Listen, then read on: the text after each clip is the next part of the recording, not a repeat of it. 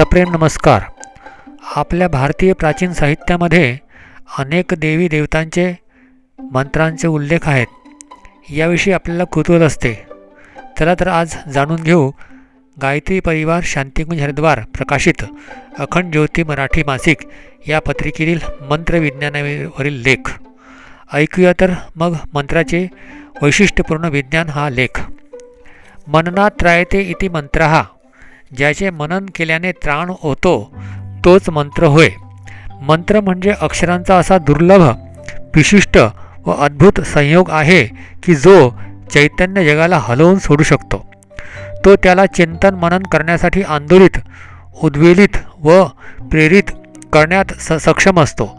मंत्रविद्येद्वारा काहीसुद्धा मिळवणे शक्य आहे आणि तसे घडून येतेसुद्धा या विद्येद्वारे असाध्यही साध्य होऊ शकते. ज्यांना या विद्येच्या सिद्धांताची व प्रयोगांची ओळख आहे ते निसर्गातील शक्तींना आपल्या मनाप्रमाणे वळवण्यास समर्थ होत असतात. ते प्रारब्धाशीसुद्धा खेळू शकतात. जीवनातील अखंड कर्म प्रवाहांना आपल्या इच्छित दिशेत वळवण्या व प्रवाहित करण्यात त्यास भाग पाडतात. कुणालाही अतिशयोक्ती वाटत असेल पण ते एक सत्य आहे यथार्थ आहे. मंत्राचा अर्थ शोधण्याचा कोणी प्रयत्न केल्यास त्याला शब्दांचा अर्थ समजू शकतो. पण अर्थ स्पष्ट नसतो कारण प्रत्येक मंत्राची रचना त्याची घडण व अक्षरांचे गुंफण हे आपल्या वेगळ्याच प्रकारे केलेले असते. बुद्धिमान लोक मंत्राची व्याख्या पवित्र विचारांच्या रूपाने करतात. त्यांचे हे असे समजणे अथवा म्हणणे मुळीच अनुचित नाही. मंत्राच्या माध्यमाने आपल्या इष्टदेवाची पवित्र भावनेने व विचाराने प्रार्थना केली जाते.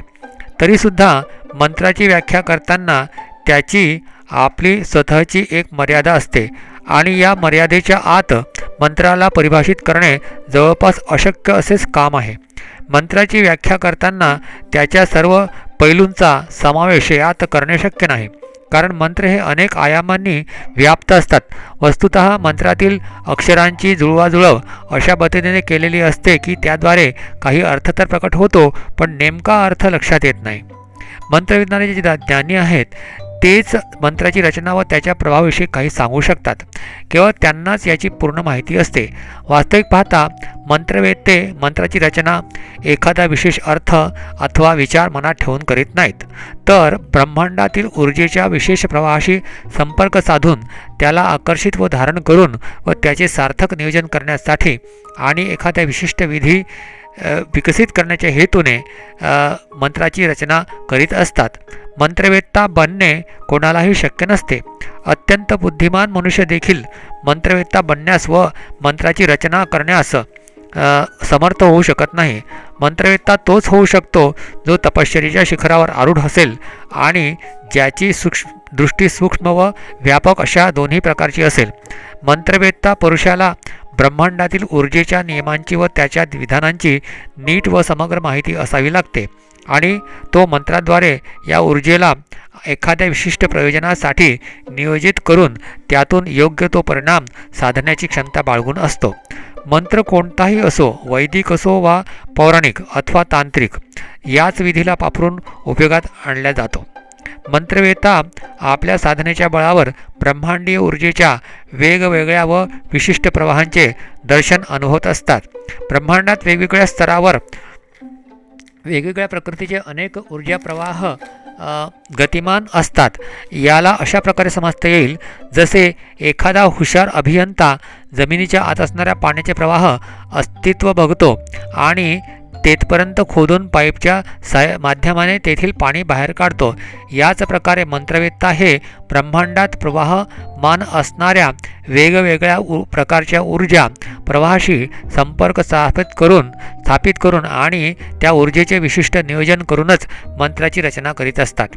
कोणत्याही मंत्रामागे त्याच्या काही अधिष्ठात्री शक्ती असतात ज्यांना आपण त्या मंत्रांची देवी देवता म्हणत असतो. मंत्र त्या शक्तीला साकार रूपात व्यक्त करू शकतात. अशा या देवतेचे प्रतिबिंब मंत्रांचे संयोजन साधकाच्या भाव चेतनेच्या चेतनेमध्ये प्रकट होत असते. मंत्राला त्या ऊर्जा प्रवाहाचे अथवा देवशक्तीचे शब्दरूपसुद्धा म्हणता येईल. मंत्रविद्येत याला देवशक्तीचा मूळ मंत्र म्हणण्यात येते. देवशक्तीच्या कोणत्या ऊर्जा अंशाला कोणत्या प्रयोजनासाठी ग्रहण अथवा धारण करायचे आहे? त्यानुसार त्या देवतेच्या इतर मंत्रांचा विकास होत असतो. एकाच देवाचे अथवा देवीचे अनेक मंत्र दिसून येतात. त्यामागील मूळ कारण हेच आहे. जसे राहू देवतेचा बीजमंत्र वैदिक मंत्र पौराणिक मंत्र हे वेगवेगळे आहेत. त्यांचा प्रभावसुद्धा वेगवेगळाच असतो. यातील प्रत्येक मंत्र हा विश आपल्या विशिष्ट प्रयोजनाला सिद्ध व सार्थक करण्यात समर्थ असतो. काही मंत्र एवढे प्रभावी असतात की त्यांचा जप करताच त्याचे प्रभाव व परिणाम दिस प्रत्यक्ष दिसू लागतात. या संदर्भात बीजमंत्राचे उदाहरण देता येईल. त्याचा प्रभाव त्वरित पडतो पण तो अल्पकालिक असतो. वैदिक मंत्राचा प्रभाव दीर्घकाळानंतर दिसून येतो पण तो दीर्घकाळापर्यंत टिकणारा असतो. प्रक्रियेच्या दृष्टीने पाहिल्यास मंत्रांची मंत्राची कार्यशैली ही अद्भुत व विलक्षण असते. मंत्रसाधनेचा एक विशिष्ट क्रम पूर्ण होताच ती प्रक्रिया साधकाच्या चेतनेचा संपर्क ब्रह्मांडातील विशिष्ट ऊर्जा प्रवाहाशी अथवा देवशक्तीशी करून देत असतो. मंत्रशक्तीचे हे पहिले कार्य होय. याला त्याचा पहिला पैलूसुद्धा म्हणता येईल. मंत्रसाधनेचा दुसरा पैलू असा की ती की ती साधना साधकाच्या व्यक्तित्वाला त्या विशिष्ट ऊर्जा प्रवाहाला अथवा देवशक्तीला ग्रहण करण्याचे सामर्थ्य प्रदान करीत असते. मंत्राद्वारे साधकाचे व्यक्तित्व प्रभावित होते असे नाही तर त्यामुळे त्याच्या अंतरंगातील काही रहस्यमय शक्ती केंद्रेसुद्धा जागृत होत असतात. ही जागृत झालेली केंद्रे सूक्ष्म शक्तींना ग्रहण करतात.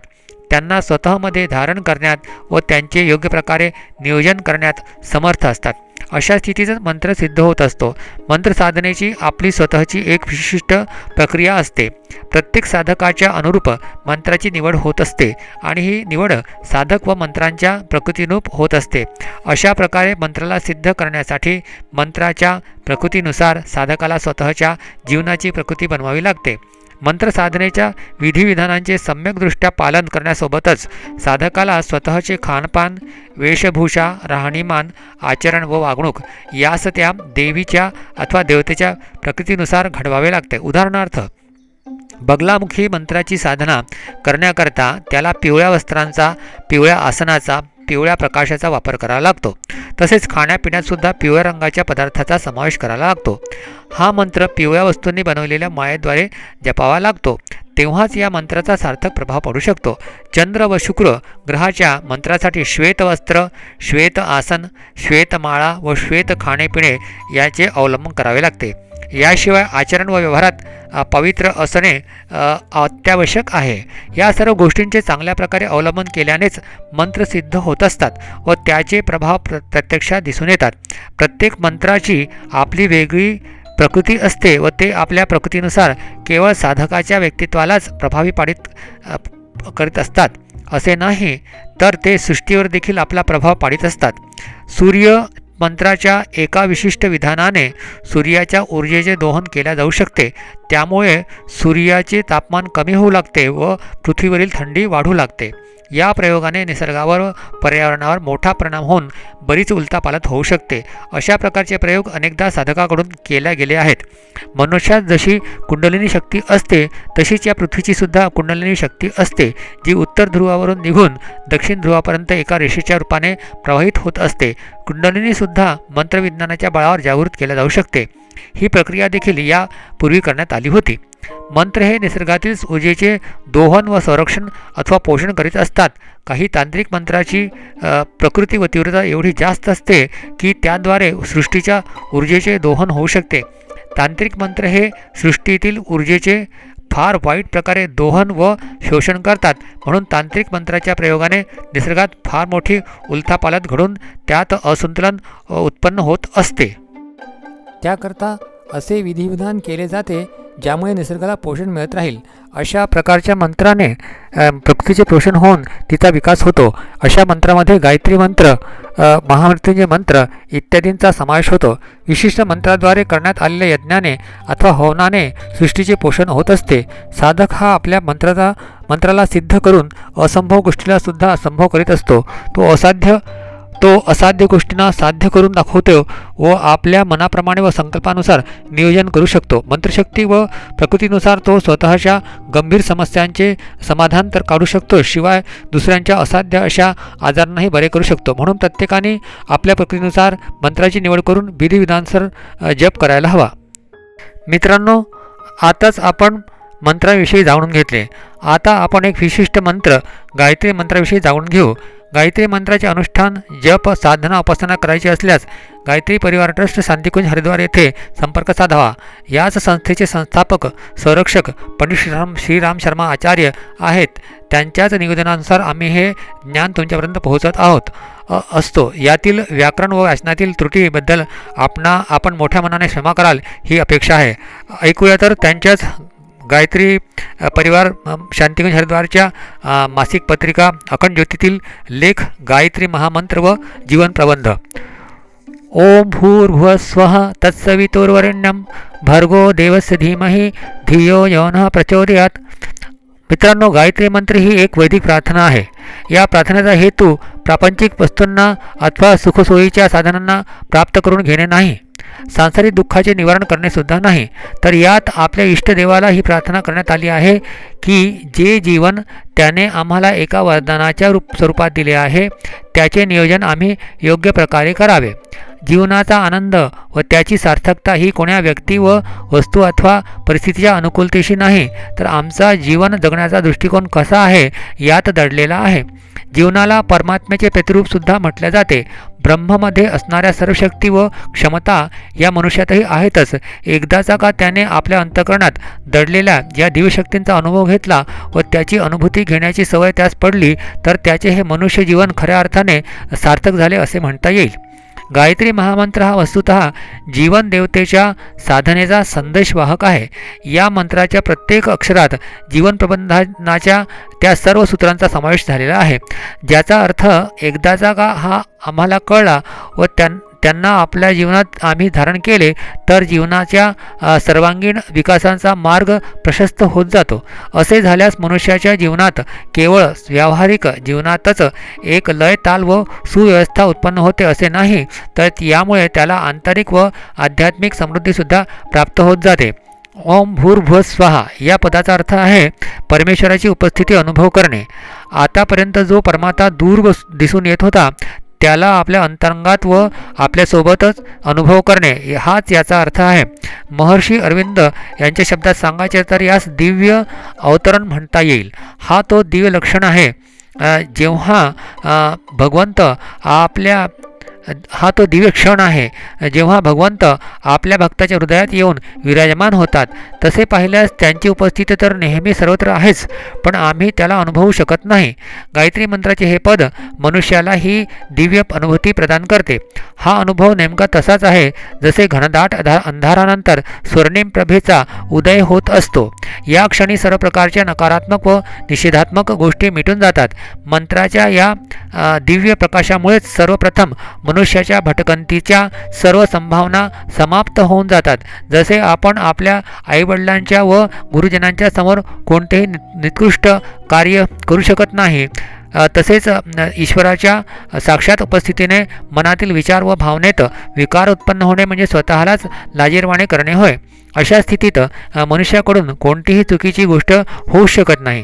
याशिवाय भगवंत आपल्यासोबत आहेत. ही भावनाच आपल्याला भयमुक्त करायला पुरेशी आहे. एखाद्या अनोळखी व निर्जन ठिकाणी जेव्हा आम्ही अगदी एकटे असतो तेव्हा अचानक कोणी आपला अथवा आपला विश्वासू व्यक्ती भेटला तर आम्हाला आतूनच कोणी धीर दिल्यासारखा होतो व आमची हिंमत वाढते. तेव्हा सर्व शक्तिमान असलेला प्रत्यक्ष परमेश्वरच आमच्यासोबत असेल तर आमच्या अंतरंगातील निश्चिंतता किती वाढेल याची कल्पनासुद्धा सांगता येत नाही. परमात्म्याच्या परमप्रकाशाने भावनेतील कोरडेपणा एकाकीपणा व रिक्तता यांची पूर्णता आपोआपच होऊन जाते. पवित्र व अमर्याद प्रेम म्हणजेच परमेश्वर आहे. जिथे त्यांचा वास असेल तिथे या जगातील इतर कोणापासूनही कोणत्याही रूपात भावनेची भिक्षा मागण्याची गरज नाही पडत नाही. अशा स्थितीत चिर शांतता व समाधानाचा अनुभव जीवनात लाभतो.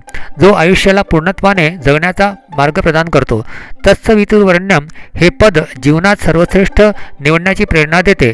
सर्वसामान्यपणे आम्ही आपले विचार व भावना यानुसार न जगता समूहाच्या विचार विचारानुसार व भावनेनुसार जगत असतो. आणि हा समूहाचा विचार आम्हाला इतस्तः भटकण्याशिवाय दुसरे काहीच देत नाही. आम्ही आपल्या जीवनात योग्य काय ती निवड न करता समोर आलेल्या अनेक संधींना धुडकावून लावतो.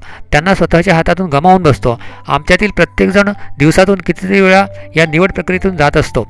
कामाची निवड शब्दांची विचारांची निवड मान्यता व भावनेची निवड आम्ही दिवसातून एकदा करीत असतो. खरे पाहता निवड करण्याचे हे स्वातंत्र्य जीवनाचे स्वातंत्र्य आहे. मानव हा मुळातच स्वतंत्र प्राणी आहे. तो आपल्यासमोर येणाऱ्या प्रत्येक परिस्थितीसाठी स्वतःच जबाबदार आहे. कारण निसर्गानेच त्याला निवड करण्याचे स्वातंत्र्य दिले आहे.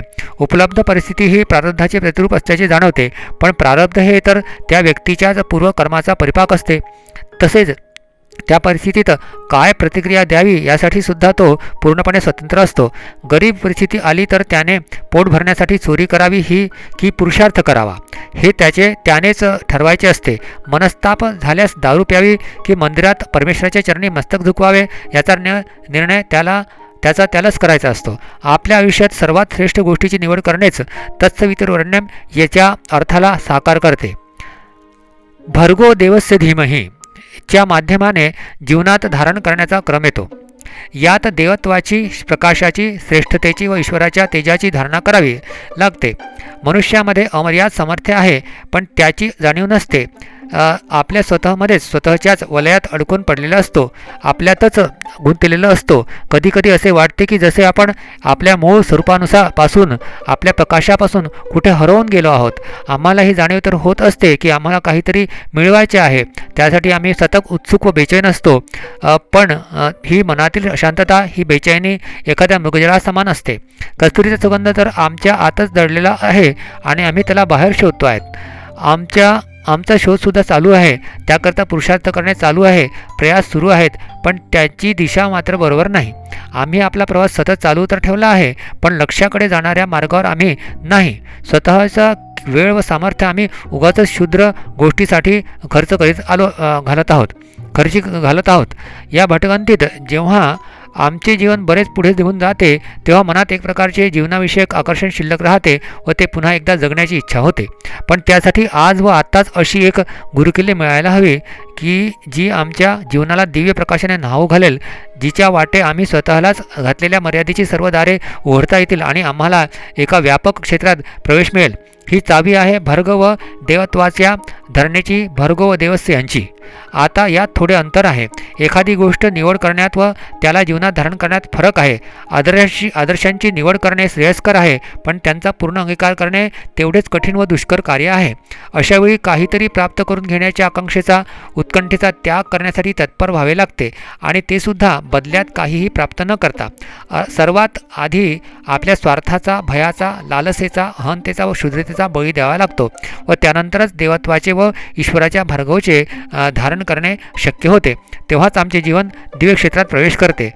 धियो योन प्रचोदयात. ही परिष्कार करण्याची व शुद्धी करण्याची प्रक्रिया आहे. धी म्हणजे बुद्धी. ही काही तर्क करणारी गुणाभाग करणारी व्यापारी बुद्धी नव्हे किंवा आपले कार्य सिद्ध करणारी सामान्य बुद्धीसुद्धा नव्हे ती तर एक परिष्कृत बुद्धी आहे. यात शुद्ध संवेदनेचा सुगंध भरलेला आहे. तर्काचा पसारा मांडून बुद्धीच्या कोलांट उड्या मारून मनुष्य प्रसिद्ध होऊ शकतो अनेकांना चकितसुद्धा करू शकतो पण ती बुद्धी कुणाचे मार्गदर्शन करू शकत नाही स्वतःच्या जीवनाचेही नाही व इतरांचेही नाही. त्यासाठी परिष्काराचे तप व संवेदनेचा स्पर्श करावा असावा लागतो आणि कुणायोग्य पुरुषाचे मार्गदर्शन हवे असते. बौद्धिक ज्ञान हे उपयोगी तर आहेच पण ते विभाजन वर्गीकरण व विश्लेषण यावर आधारित आहे आणि जीवनाच्या सत्यबोधासाठी तर समग्रतेची आवश्यकता असते. ही व्यापकता विवेकयुक्त बुद्धी परिष्कृत बुद्धी जिचे नाव प्रज्ञा आहे त्याद्वारेच मिळत असते. गायत्री मंत्राच्या शेवटच्या चरणात हृदयाची आर्थ हाक आहे. ती साथ दिली आहे. दिव्य मार्गदर्शनासाठी ईश्वराकडून स्वतःचा अंगीकार करून घेण्यासाठी दिलेली ती साथ आहे. आणि या ठिकाणी सर्व विचार समाप्त होतात. विस्मरणात जातात. सर्व बुद्धिमत्ता विसर्जित होते आणि शिल्लक राहते ती संवेदनेने भरलेले हृदय व ईश्वरी बोध. येथे जीवन उद्योगामी होऊन श्रेष्ठत्वाचा शिष्यत्वाच्या शिखराला प्रवेश स्पर्श करते आणि मानवी जीवनात हीच गायत्री महामंत्राची साकार परिणती असते. ती आपल्या समग्रतेने जीवनात अभिव्यक्त होते. ओम शांती. मित्रांनो हा लेख तुम्हाला कसा वाटला हे जरूर कळवा. धन्यवाद.